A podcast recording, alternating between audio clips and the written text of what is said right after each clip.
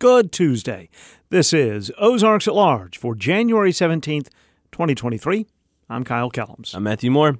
Today is recognized as the National Day of Racial Healing first observed on January 17, 2017, as part of the W.K. Kellogg Foundation's Truth, Racial Healing, and Transformation Initiative. The day is described as an opportunity to bring all humanity together in their common humanity and inspire collective action. Among the events in Arkansas recognizing the National Day of Racial Healing, a panel discussion today titled What Does Healing Mean? hosted by the Ideals Institute at the University of Arkansas. And later this hour on our program, we'll talk with Alicia Smith, the executive director with the Ideals Institute, about the Institute and programs it's offering as a new year begins. Our conversation in about 12 minutes on today's show. First, a recent study from the University of Arkansas for Medical Sciences has found that one in four adults have experienced loss due to COVID 19. I spoke to Dr. Don Willis, an assistant professor for UAMS in the Community Health and Research Division, who says the loss was not equal for minority groups. In particular, for um, Black, Hispanic, American Indian, Alaskan Native, and Native Hawaiian or Pacific Islanders, the odds for those groups were two to three times higher to have lost a close friend or family member compared to uh, white adults in the U.S. Yeah, as I as I looked at your research and I saw that number one and four, the first thing that popped in my head is I can think of four people who I know haven't lost someone due to COVID, but what that means is that there are plenty of people out there who have lost more than one person due to COVID, right? Yeah, absolutely. Um, one of the limitations of this particular study was that we didn't ask people how many uh, losses they experienced, and just as you're alluding to, uh, that that loss can be, you know, compounded if you have lost, say, two, three, four, or even more loved ones. So, actually, in some subsequent research, we did add that question, and we'll be looking at that in some future analysis. When we're looking at grief or bereavement, are we seeing a different kind of grief or bereavement when we look at those experiencing loss from COVID 19 compared to, say, heart attacks or long term diabetes or dementia? Does that look different? And, and can you make any ideas of why it might look different? Yeah, so there is some research pointing in, in that direction, and it's another reason why we wanted to document the differences in exposure to COVID 19 deaths was that there have been some prior studies showing that COVID 19 deaths are uniquely stressful, that people who have lost someone due to COVID 19 might have more severe or prolonged or complicated grief. And the thinking is that this might be due to some of the difficulties that came with coping with those losses during the pandemic. So it may not necessarily be that the person died of COVID 19 that is making it unique, but it could just be the experience of losing someone during COVID 19 where there's, you know, restrictions on gathering and things like that that are really important for folks to cope during that time. So some people were unable to be with their loved ones before the deaths. Some folks had were not able to perform religious li- religious rites or hold a funeral in the way that they might want to, given the restrictions on social gatherings and who can be in hospitals at, at certain times during the pandemic. So, yeah, and I wondered too, and and again, your research may not have been able to to find this specifically, but I wonder if there's also this. Uh, this guilt around I could have possibly been the one to have gotten them sick. Or, you know, COVID is such a unique way of, you know, of illness in such a way that, you know, your heart disease isn't, isn't contagious, right? Um, you know, um, these these other sorts of things that are typical for a person later in life to die from, um, they're not contagious, and they're certainly not contagious from a 20 year old nephew kind of thing, right? Is there a, is there you know an element of that where there's a, a different kind of grief where someone's wrestling with, man, maybe I was the one who got them sick. I think you're absolutely right that this is one of the plausible ways that COVID 19 losses could be more stressful. And actually, we do document in our study that people who report having had a COVID 19 infection are more likely to have reported a loss of a family or member or friend due to COVID 19. But I don't think that we know yet. I don't think we have a full picture uh, yet in terms of how how that might be one of the mechanisms that contributes to it being more stressful. But I think you're right to ask the question and I think it's just it's an empirical question that I don't know anyone has answered just yet. We're seeing the rise of a new dominant variant of COVID 19 currently with the XBB.1.5. You know, and despite our determinations or wishes, we're still living with COVID. Do you worry that the denominator on your research will get smaller too soon? That instead of one in four, we may see one in three or one in two? Yeah, I do worry about that. And I suspect that since the time that this study was conducted, there have been many more deaths. And so I suspect that that the proportion of people who've experienced loss is probably growing and that those that had experienced loss in September or October of 2021 have by now possibly experienced more loss and so, yeah, I do worry about this. And I think, you know, when we begin thinking about sort of the long term consequences of a pandemic where there's been mass death across the society, that we can't stop thinking about those consequences at the point of death. We have to think about what the consequences of those deaths are and the unequal distribution of those deaths and how that ripples out through people's social networks among the bereaved. I'm trying to think of a way to end this on a little bit less of a down yeah. note. Um, what gives you hope when you look at this research? You look at the studying. Do you think people are becoming more aware, uh, or, or people are maybe coming to terms better with their grief? I think grief is something that everyone inevitably deals with, but do you do you think that maybe we're learning how to grieve better? Do you do you think that maybe because so many people are dealing with this that we're seeing some solidarity in our bereavement? You know, I do think that folks probably don't have to look far to find somebody who has experienced something similar to theirs in terms of uh, losing someone to COVID 19. As you said, if, given that it's one in four people, if you lost someone due to COVID 19, you probably know someone else who also lost. And, you know, I, I do think that that is probably helpful uh, for folks to have others who experience something similar. One of the, the main points of this paper, and maybe it's not as explicit as we should have been, is just that our social relationships and social connections are some of the most valuable resources that we have.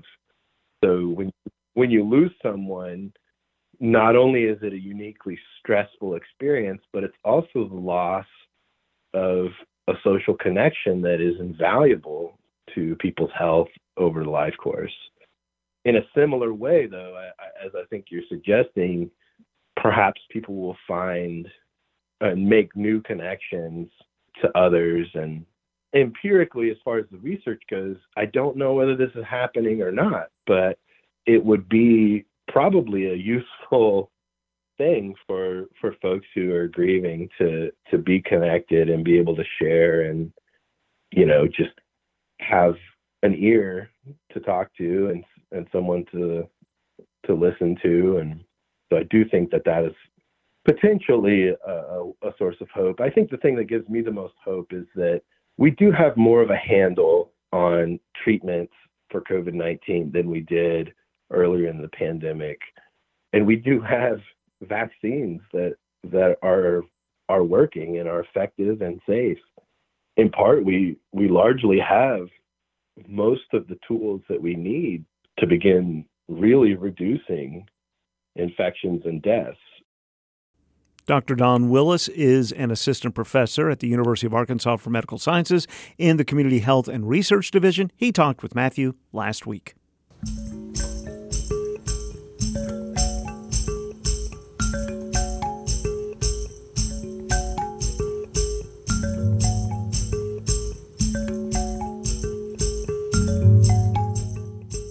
Ahead on Ozarks at Large, a failing Baxter County landfill owned by Ozark Mountain Solid Waste District, sealed by the state in 2018, could reopen under new ownership. I just do not want to see it ever reopened for a landfill. It should have never been done in the first place. That story in about 30 minutes on today's show. The University of Arkansas School of Law is partnering with the Office of Entrepreneurship and Innovation for the Entrepreneurial Law Project. It's a one day event in March that will pair local attorneys and law students with startups needing legal assistance establishing organizational structure and documentation. It's a limited participant event with applications open until tomorrow. Entrepreneurs who qualify and are selected will be partnered with a team of law students and a local supervising attorney on March 4th at the Brewer Family Entrepreneurship Hub. Applications can be filled out by following links at airtable.com.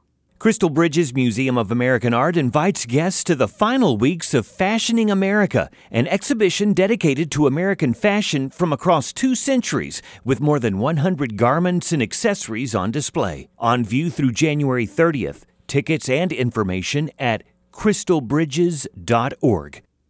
This is Ozarks at Large. I'm Kyle Kellums.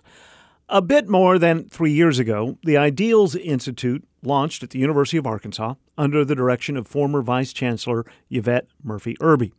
The Institute is designed to serve both the campus and the community, allowing for exploration on how to include diversity, equity, and inclusion practices across an increasingly diverse region. The Institute works with both nonprofit and for profit organizations as well as schools. Last week, we invited Alicia Smith, the executive director of the Ideals Institute, to come to the Anthony and Susan Hoy News Studio to discuss the Institute's work and its program scheduled for 2023. She says the Institute is not interested in one time 90 minute sessions, but longer term relationships. Very often, leaders are charged with go find more diverse uh, candidates or go do something specific, but we are assuming that they have those skills. While they are very skilled and talented in other areas, they may not have what they need to really affect change or be who they would like to be in terms of their effectiveness in this particular area. We'd like to come alongside them to help them do that. The impetus behind this is not to have one of those two hour, we've done a session, we've checked the box, see you next year sort of relationships. Correct, correct. It's not a compliance approach where you can say you've done it. It's really, you know, this is hard work, and there are inevitable pitfalls and progress that we can we can predict, and some we can't predict. And so, um, having um, a group of people available to answer questions, to bounce some ideas off of, to offer some suggestions, to um, really walk alongside an entity is of value. And so that's one of the things that we offer. To have a successful experience trying to do this work, you have to come in with at least a certain amount of, I hate the term buy in, but a certain amount of, of willingness and curiosity it's true. Um, the willingness to perhaps consider some things you haven't considered before. The willingness to say that while what you may be already doing may not be bad at all, it may not be getting you where you want to go. It may not be the most effective. It may not work for everyone. And there may be some blind spots or some areas where you hadn't considered before that may need some additional consideration to like really affect the change or be um, or serve the community you really want to serve, that may need to be considered or addressed. Nonprofits, for profits, everything in between. I imagine every group you work with is different. And I'm wondering what it's like to assess, you know, in the first few hours, the, the first couple of opportunities to talk with a group. Okay, which direction do we go? Yeah, it's a very interesting process, and we continue to learn and grow also. We, we, we do not um, want to position ourselves as the be all experts on this at all. We're learning and growing as well, but we do have some experience that allows us to um, perhaps hear what hasn't been said or make an observation that may not be explicit and use that information to ask more questions, to uh, facilitate deeper conversations about a particular inci- incident or issue or a concern. Um, so that's really interesting, and that's really the exciting part about it is to really work with organizations to say, well, have you considered such and such? Or our observations show this, or we have heard this from your staff, that kind of thing. I imagine there is a nuance to this mm-hmm. kind of work. Very much so, very much so, and um, and it's very complex work. Um, but we spend a lot of time trying to, uh, an effort trying to understand and trying to learn ourselves, and you know we're going to make inevitable mistakes and mishaps, and we want to be upfront about those things. So we spend a lot of time on our own culture so that we can perhaps partner along with others on how they might address their own cultures as well. Grace is part of this? Grace is a lot of this because you are inevitably going to make some errors. And if you are not willing to make the mistakes, you are not going to be as effective. Yeah, so I'm wondering we've all been in family situations or work situations where perhaps something needs to be said but goes unsaid. Someone's afraid of how they're going to say it, they're afraid of a reaction by someone who's older or younger or superior. How do you manage all of that? Yeah, that's where we um, try to spend a lot of time in terms of just creating a foundation of understanding of even language. You know, so if I say diversity and you have one idea of diversity and have a different under, understanding, we're making these assumptions because we never discuss what do you mean? We're already in trouble. So, one of the first things we do is try to just have an agreed upon language that we understand what we're saying, what we're talking about. Um, we very often talk about this continuum of there's the individual, like I have to do my own work, I have to be self aware, I have to understand my own biases. Um, then there's the interpersonal, how I treat you and how that may be based upon my own biases and my own individual things. And then we move on to the institutional. What does the organization um, believe in? What do what does the organization um, support? What is implicit within the organization that may hinder or encourage certain things? And then we move on to the structural and having an understanding of how all this has worked in the United States too. So um, it's a continuum of understanding and it's a growth process. So there's no end goal like of like this is the destination and we've reached it. It's a constant growth project pro- process that would allow us to be open to that flexibility of like, oh, I've made an error here, or what I previously thought was true is not. Let me readjust. Let me come into connection with you and collaboration with you to help us figure a way forward. You know, it takes a lot of growth if there can be confusion or miscommunication or assumptions with the D in DEI diversity, I imagine the E and the I, equity and inclusion, you can have even wider self definitions of those it's of what true. that means. It's true, and um, that's why it's really important for individuals and groups to have these open conversations. But it's the um, resistance to the conversation and perhaps the conflict that maybe arise or the work that it will entail that is the barrier that you've got to get through. Um, but very often, when we're working with organizations, somebody in the organization is at a point where they're willing to have this conversation or at least engage in this process, at least to get started. So we're usually very um, happy about that, and um, we start where we start. The organization is where they are, and we go from there. Imagine most organizations have someone come in comes in that is interested in self growth for themselves or for their colleagues or for their organization. But let's just throw out the altruism for a second and say they want to come in because they just realize in 2023 it's smart business or Yeah. it's smart outreach. I mean, that's not the ideal, I guess, starting point, but it's a starting point. You start where you start. Um, and um, again, you know, it's not for us to have any judgment on how you got to this moment and how you got to this point. Um, we have a benefit we can offer you in terms of additional information um, and an enlarged perspective, new language, perhaps a new understanding of something, um, more tools, more um, tactics that can make you more effective. Um, so we very often walk into situations where there may be resistance or skepticism.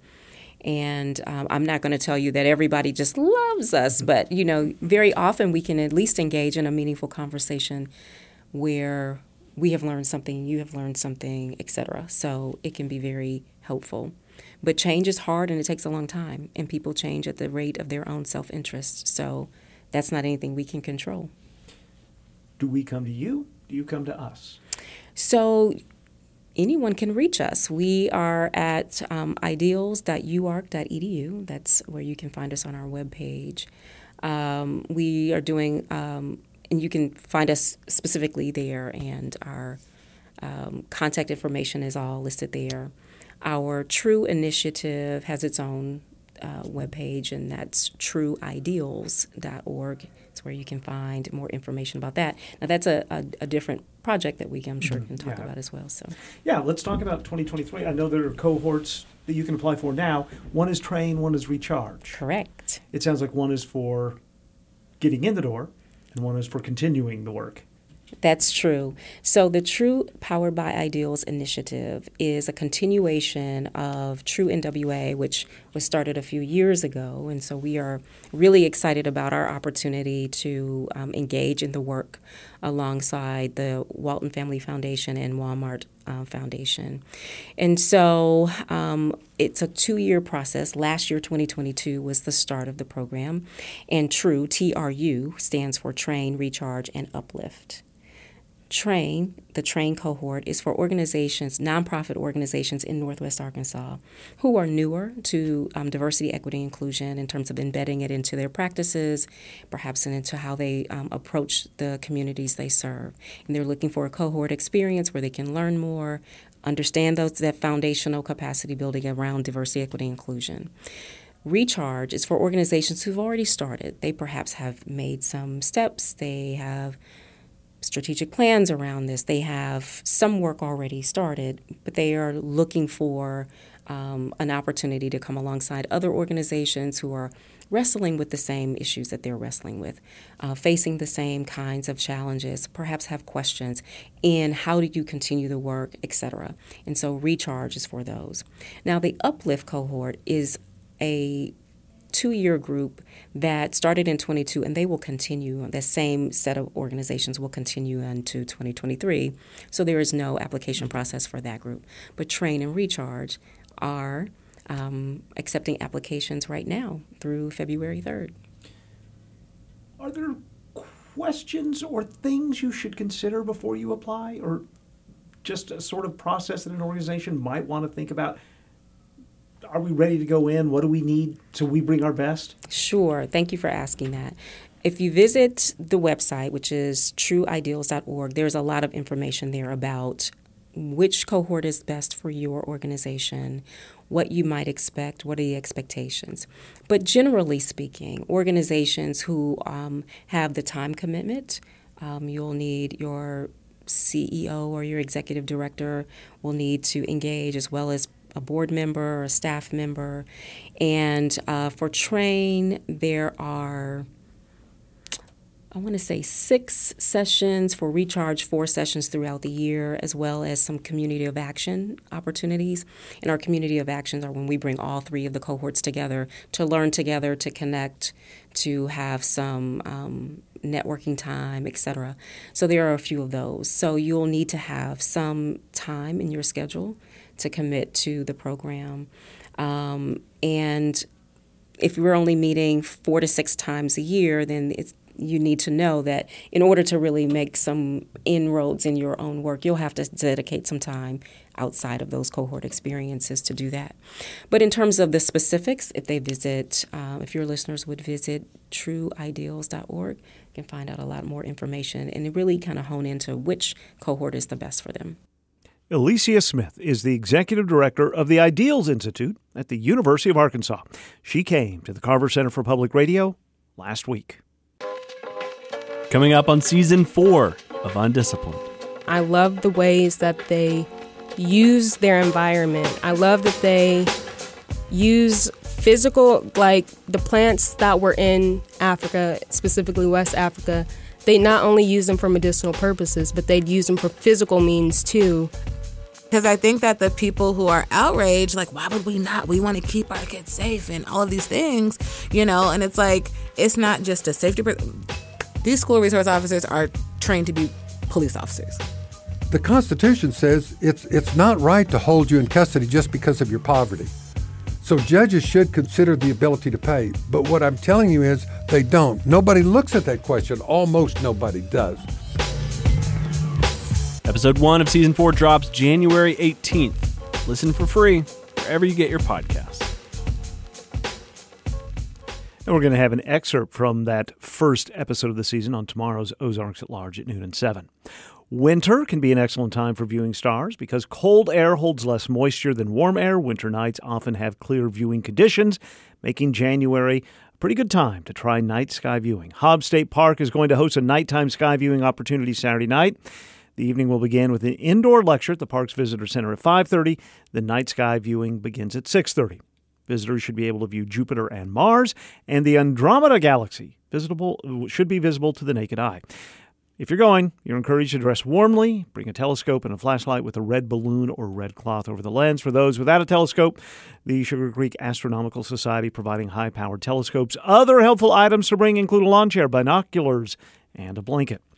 And by the way, Arkansas State Parks introducing Club 52, a rewards program that encourages people to visit all 52 state parks.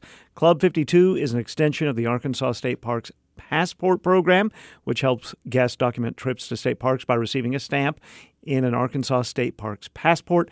Club 52 members get their passport stamped when they visit a state park and earn rewards after visits of five parks, 25 parks, and all 52 parks. It's free, it's open to everyone. A free passport can be picked up at an Arkansas State Park Visitor Center.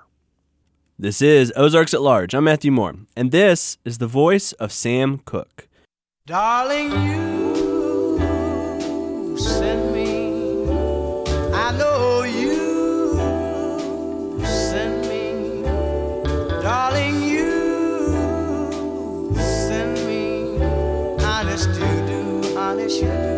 you do. Oh, you. From his roots in gospel music with the Soul Stirrers through his secular, chart topping career, Cooke became one of the most influential figures in soul and pop music. He died when he was just 33, shot to death in a hotel room in Los Angeles. Later this month, Cooke's music will take center stage at Walton Arts Center when Brad Marquis, backed by a big band, delivers a tribute. Ozarks at Large's Rachel Sanchez Smith recently talked with Brad Marquis. She asked him about his relationship with Sam Cooke's music. Uh, you know, my house, my grandparents would just have the radio on for no reason or every reason, I guess to create ambiance. So I was I would always listen to the music, but I didn't know what I was listening to. So when I you know discovered that, it just made me dive even deeper into the man's life. So I just started consuming everything Sam Cooke. And three months later, I did the first show. It was, I think it was March or April of 2009. I did a one man, I don't want to say one man show because I had a full band. but, um, but yeah, I just did a show where I, um, you know, paralleled his journey with my own at that time. And um, just sang his songs, sang my songs. And as the years went on, the show has evolved about four or five different times. Yeah. And uh, to, to where we are now. And Brad, as you're, I mean, preparing for this role, kind of like a lifelong journey of preparing, right? What things about his life, what um, struggles or achievements or stories stood out to you um, about him and during this research process? Um, really, his entrepreneurial spirit stood out. Um, that was a major part of it. His, you know, him growing up in the church. I grew up in the church. I sang in the church. He sang in the church. Um, you know, I wanted to be a a, a, big, I won't say a pop star, but I wanted to be a, an artist. Um, you know, a successful artist. He wanted to be a successful artist because of um, how the music industry has transitioned over the years. Everybody, you know, kind of has become their own brand and their own business and his entrepreneurial acumen and his willingness to impact his friends and family around him and, and bring them along for the ride um, really resonated. And, and just his you know uh, when he transitioned you know towards his activism those things really struck me because that was you know I, I had always been i don't want to say an activist but i had always been involved in the community. And i always helped youth and i always did my very best to inspire youth even when i was one um, so those things, you know, just having a communal impact was very big for me. Pivoting off of what you said earlier, right? The show has been, or renditions of it have been happening for a while, including you performing in it since the early aughts. Is there anything that changes between those performances and and those runs of the show, or new things that you add, or has it consistently stayed the same? No, I mean, Oh my goodness! The first show, like I said, was a hybrid um, from you know me singing my own personal uh, music and singing Sam Cooke's music, and then it just became me singing Sam Cooke's music. And then I wanted, I didn't want it just to be just the music. I wanted to tell the stories behind the music. And then when I got more involved and, and learned more about his, you know, his uh, activism. I mm-hmm. started getting involved, you know, I started researching that and including that into the music, into the show. And then when I, you know, then it just became about, it became not just, okay, telling his story, but actually let's just set the backdrop. Let's just take people out of 20, wherever we're at, 2020, 15, 16, 20, wherever we're at, and just send them all the way back to 1959 or send them back to 1964 um, you know, and just really immerse them in that time frame. You know, not just with uh, the music, not just with the story, but now with the imagery, now with you know the video, you know the videos that we decided to start showing with the the looks that we you know the the looks that we started to have you know the band would dress up a certain way the background singers myself we'd actually look you know retro 60s mm-hmm. So, and the show went from uh, a 45 minute show to an hour show to an hour and 15 to a, you know, to what it is now, a two hour show with a 15 minute intermission. So it's, you know, it's just grown in every which way. And I'm sure it'll continue to grow because my ultimate goal is to hopefully have it on Broadway one day this new single that you'll have yeah. released on January 27th, right? Mm-hmm. Um, can you tell me a little bit more behind the making of Blowing in the Wind and how the kind of merging of the Sam Cooke and Bob Dylan classic and kind of the cultural and, and political significance of that of that song? Oh wow. Um, well, obviously, it's it's again, unfortunately, it's still a song that you know you could have written today, and mm-hmm. it you, you would have known the difference. Um, but it, it was it was a song that Sam Cooke it was written by Bob Dylan, and Sam Cooke thought it spoke so closely to the black experience of that time that he, you know, he thought a black man wrote it or should have written it, but he did the next best thing and he he covered it and he performed it.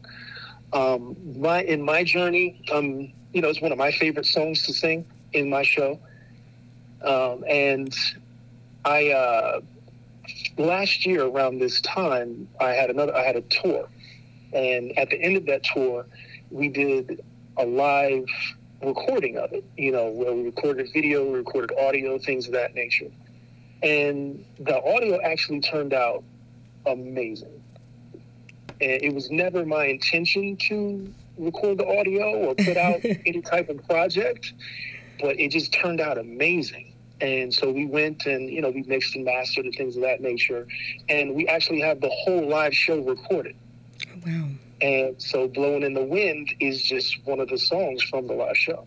What do you hope audiences will take away after your performance and the show and, and hearing um, your rendition of Sam Cooke's music? I want them to understand his impact on you know a lot of audiences who come they may be familiar with him but even for those who are not familiar with him the, the newer generations i want to know you know uh, his impact on everything that's happening today um, I want them to hopefully see themselves, some find something in it that resonates with their life that they can take from it and, and grow.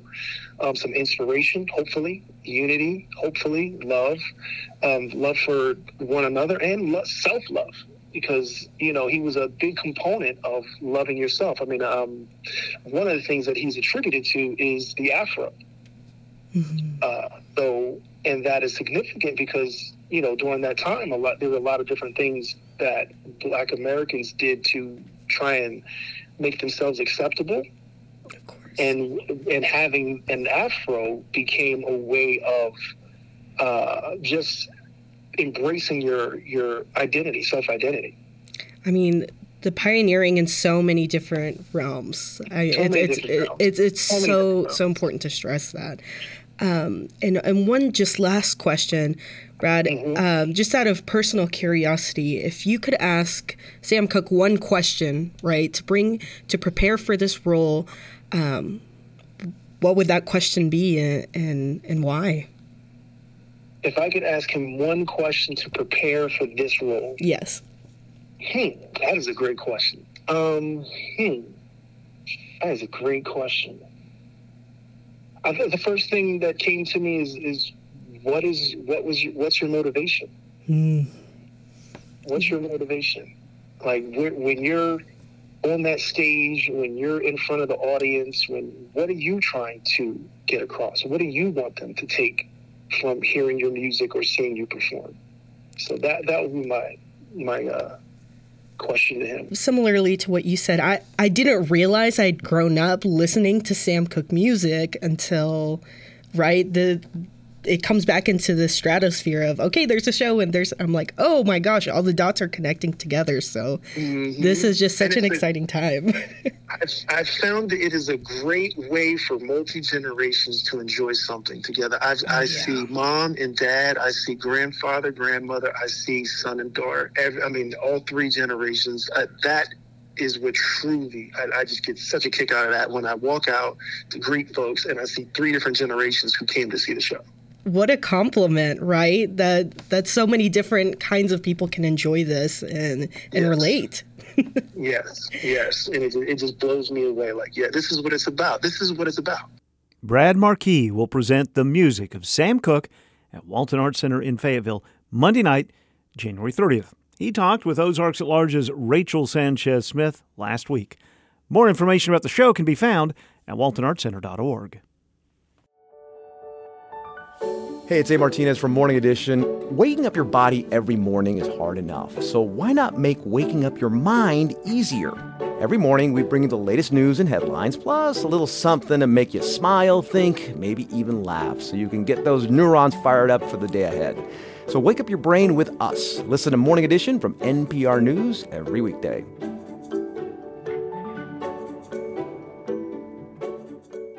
Morning edition every weekday morning from 5 to 9 on KUAF. Cherokee Nation Principal Chief Chuck Hoskin Jr. and Deputy Chief Brian Warner are proposing new legislation that would commit over $100 million for addiction treatment facilities, new treatment programs, a scholarship endowment, and other initiatives using settlement funds from the tribe's opioid and e cigarette settlements. The proposal expands on legislation first passed in 2021 and amended last year that already dedicated 7% of third party health insurance collections to physical and mental wellness programs. It also locked down $15 million in opioid settlement funds for addiction treatment facility construction. The proposed legislation would dedicate an additional $83 million in opioid settlement funds and nearly $2 million in settlement funds from e cigarette manufacturer Juul. The Arkansas PBS program Good Roots places mental health in its spotlight this Friday. Wendy Blackwood, a licensed professional counselor with Healing Path Counseling, is working to spread the word and normalize the conversation about mental health among farmers and ranchers. According to the Centers for Disease Control and Prevention, farming is considered one of the most stressful occupations in the United States with the suicide rate reaching about 50% higher than the national average. She'll discuss recognizing signs of depression in an all new Good Root segment that can be seen for the first time on Arkansas PBS Friday night during Arkansas Week beginning at 7:30. It will also live stream at myarpbs.org/watch. And the University of Arkansas for Medical Sciences Mindfulness Program is offering the Mindfulness Based Stress Reduction Program online beginning Friday. According to a press release from UAMS, participants will learn mindfulness techniques that foster positivity, inner strength, and peace while providing useful skills for navigating difficulty, stress, illness, and pain. The program is an eight week, nine session training in mindful awareness and meditation skills. Classes will meet weekly online for about two hours and for an all day session toward the end of the course. Orientation takes place from 10 until 12:30 this Friday. Classes 1 through 8 will then meet 10 to 12:30 Fridays from this Friday to March 17th. The all-day class and retreat 9 to 3 on Saturday, March 4th. Cost for the course $300. That covers all materials. More information about the mindfulness program at mindfulness.uams.edu For the Central Arkansas Library System, I'm Mark Christ with an Encyclopedia of Arkansas Minute. A Fort Smith native published an anthology of her short stories that pilloried society in small southern towns. Thyra Samter Winslow published My Own, My Native Land, a collection of 40 stories in 1935. Some had been published in The New Yorker under a banner that became the title of the anthology. Others had appeared in Smart Set, a publication subtitled A Magazine of Cleverness. SmartSet's co editor, H.L. Mencken, was a fan of Winslow's writing since they each held negative opinions of the U.S. west of New York. Winslow's articles centered on small towns and the aspirations of women to belong to the upper social classes. Some sought to hold on to their status as the best families, while others sought to conceal unsuccessful family members. One chronicles a man similar to Jewish merchant Louis Samter, Winslow's father. Her Hugo Dahmer mentors younger men who drive him out of business. Eulogized as the best man in town, someone says, and a lot of good it did him. To learn more, visit encyclopediaofarkansas.net. Tomorrow on Ozarks, 75 years of the Fort Smith RAM. We, we've just been collecting art, wonderful art, all these years for 75 years, and so we have a permanent collection that was behind doors and not being shown. And so it's everyone has loved this new edition of the permanent collection. Sometimes they'll walk through and see pieces they remember from years back. The Fort Smith Regional Art Museum will celebrate three quarters of a century of existence with ceramics from Pablo Picasso. And that's just the beginning of a year long observation of the anniversary. A trip to the museum tomorrow at noon and 7 p.m. on Ozarks at Large. And ask your smart speaker to play Ozarks at Large to hear the most recent episode. In 2005, Ozark Mountain Solid Waste District borrowed $12 million to purchase and improve an old landfill in Baxter County in north central Arkansas to centralize waste collections. Prohibitive costs to repair the facility caused the district to default on that loan. The state was forced to step in, spending millions more to close and seal the site, completed in 2018. But now, as Ozarks at Large's Jacqueline Froelich reports, Ozark Mountain Solid Waste District plans to sell the old dump site. Ozark Mountain Solid Waste District, one of 18 districts like it in Arkansas, is comprised of Boone, Marion, Newton, Searcy, Baxter, and Carroll County, which has dropped off. Early on, to become financially self sustaining, the district board voted to secure $12.3 million in revenue bonds issued by Bank of the Ozarks to purchase a 30 year old landfill operation called NABORS, North Arkansas Board of Regional Sanitation, in northern Baxter County. The plan was to locally landfill district trash rather than pay costs to haul the garbage to distant dumps and profit from tipping fees paid by non district waste haulers. That plan went awry after the Arkansas Department of Environmental Quality DEQ, under new regulations, required the district to upgrade the overflowing landfill before using it. Unable to pay that cost, the Solid Waste District in 2012 defaulted on the loan and attempted to file for bankruptcy. Bank of the Ozarks, now Bank OZK, on behalf of bondholders, filed suit in Pulaski County Court in 2014 to recover the debt. A court appointed receiver recommended levying an $18 solid waste fee on all property owners in the district to repay the bonds. County property owners sued, claiming the tax is unconstitutional. That case remains in litigation. ADEQ was forced to step in to close, seal, monitor, and maintain the landfill, which to date has cost $15.6 million. Last year, Ozark Mountain Solid Waste District Board voted to sell the landfill to Lakeshore Recycling Systems LLC, headquartered in Illinois, for a half million dollars. We contacted the company several times with questions, no response. Hillrey Adams, mayor of Mountain Home and district board member, says he was not present when the board voted last year to sell the landfill. What concerns me the most is anybody, and it doesn't matter if it's Lakeshore or any other company. My concern, regardless of who that is, is with the potential damage to our sources of water in Baxter County referring to landfill leachate, the liquid leaking into the watershed's drinking water supply, he says. 75%, approximately 75% of the people in Baxter County get their water out of Lake Norfork, which is less than six miles from uh, this landfill. The 60 acre landfill, located on 700 acres northeast of Mountain Home, is perched between two impoundments on the White River system. The second is Bull Shoals Lake, where Ozark Mountain Regional Water Authority supplies drinking water to three cities, three towns, and 11 rural water associations. And I just do not want to see it ever reopened for a landfill. It should have never been done in the first place because of the uh, the, the substructure, you know, what's under the landfill, and any kind of leakage, the risk it, it runs to damage that water we've got.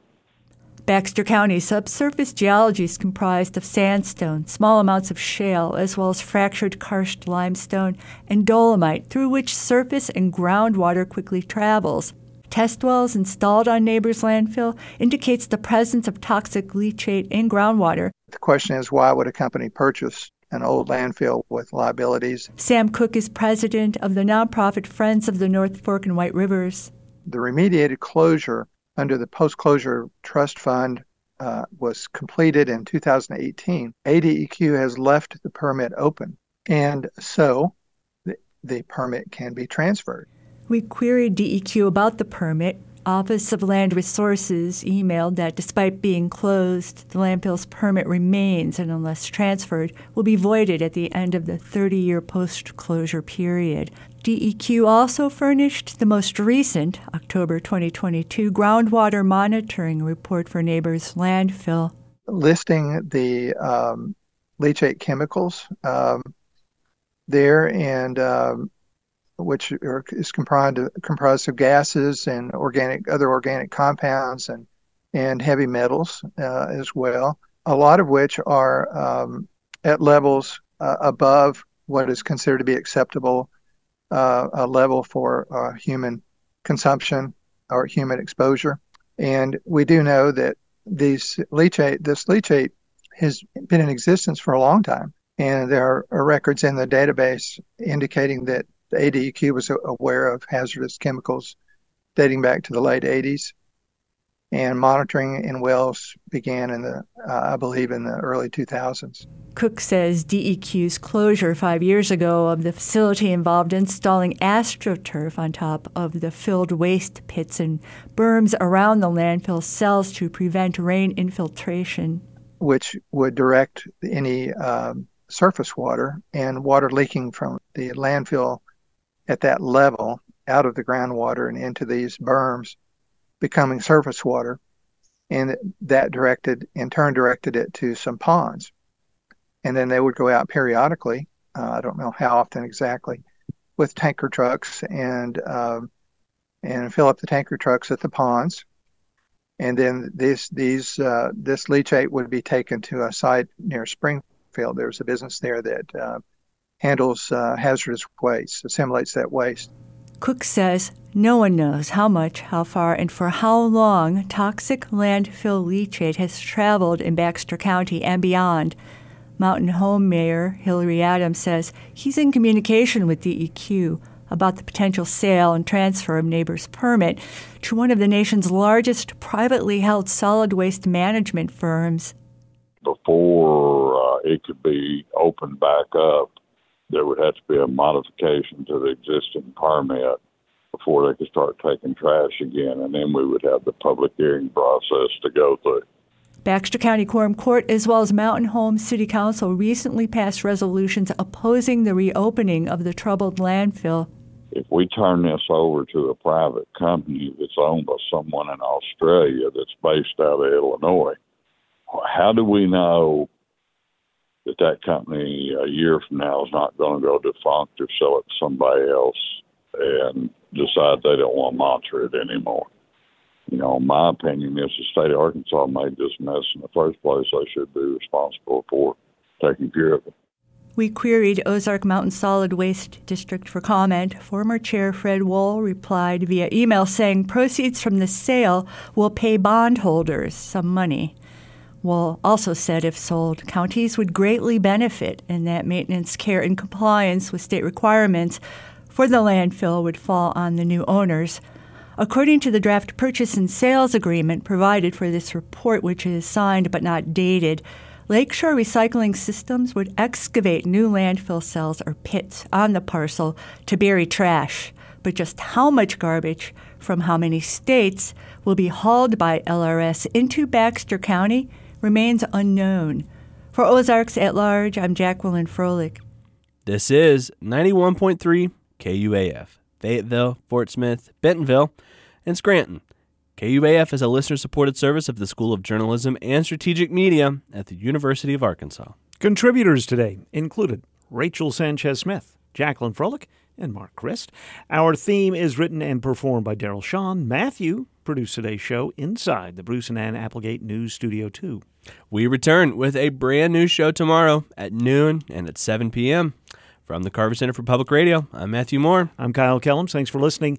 Before we go, did you watch the Arkansas Razorback women's basketball team take on Vanderbilt last night? I did. That was a much uh, more enjoyable Arkansas Vanderbilt competition Right. in basketball. Yeah, the men losing Saturday to fall to one and four. That was a crazy ending. Nobody had any timeouts. Ten seconds to go. Yeah. Arkansas up by three. Vandy banks in a shot. Yes, it, it, it's a shot that normally you watch that shot and you say, "All right, that's game." Right, and then Arkansas came back and they banked in a shot. Uh, Makayla Daniels hit the game winner Yeah, yeah. as the buzzer sounded. yeah, yeah. Very, very fun game to watch. Uh, by the way, Saylor Poffenberger, the freshman Mhm. for the univer- a freshman for the university, but kind of the freshman in the SEC. She's now won SEC Freshman of the Year or of the week five times already. That's a lot. Yeah, because there haven't been that many weeks in the basketball season. yeah. All right, so uh, Arkansas, I think that makes them four and one in the SEC. Mm-hmm.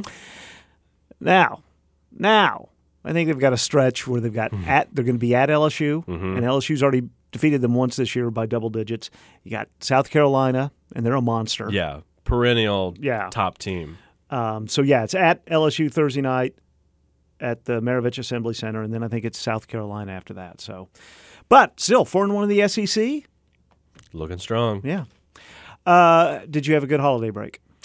I did. I did. Uh, we are still in the midst of preparing my house for a miniature human to join us. Mhm. Um, That so- probably won't end anytime soon. then So- the miniature human joins you. Yes. Yeah. Yeah. So spending a lot of time uh, preparing the rest of the house for that. So. All right. Uh, we'll have an excerpt from the, the, the lid lifter for fourth season of Undisciplined on tomorrow's show, the Fort Smith RAM 75th anniversary, and much more. That's right. And you can always catch up with the story if you miss it on ozarksatlarge.com or listen to the podcast. Wherever you listen to podcasts, just search for Ozarks at Large. How much does that podcast cost me? It doesn't cost you a penny. All right. Thanks for being with us, folks.